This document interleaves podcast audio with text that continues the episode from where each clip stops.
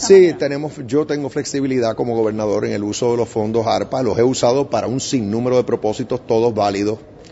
Eh, por ejemplo, para promover el turismo en Puerto Rico, eh, destiné alrededor de 120 millones de dólares.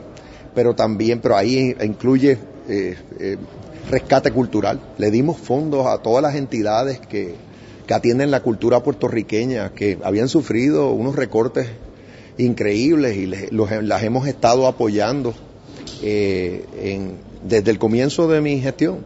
Y de igual manera eh, en otros temas, o sea, le dimos en medio de la pandemia eh, bonos a empleados públicos que estaban laborando a pesar del riesgo.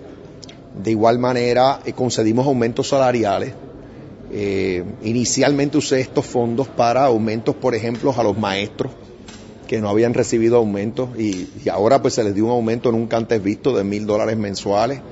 Eh, bomberos, paramédicos, o sea, hemos sido bien estratégicos en el uso de estos fondos, eh, pero eh, y en este caso pues lo que sucedió es que había el clamor de un sector de los empleados públicos que quedaron fuera y, y yo pues respondí a ese llamado, hicimos el ejercicio y encontramos pues eh, 19 millones de dólares que pudimos utilizar. Señor gobernador, No, es único. Como dije ya, no vamos a tener la misma flexibilidad en el uso de fondos ARPA. Tenemos comprometido fácilmente más del 90%, posiblemente está ya, ya rayando 95% de todos los fondos ARPA. No solo comprometido, gastado o comprometido.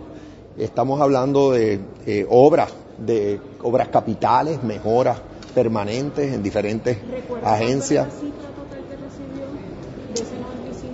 De memoria, yo recuerdo que era un poco más, un, poco más de dos mil millones de dólares que teníamos, que tenía el gobierno central para gastar, pero confirmamos nuevamente la cifra exacta y, y, otra vez la inmensa mayoría ya está comprometida.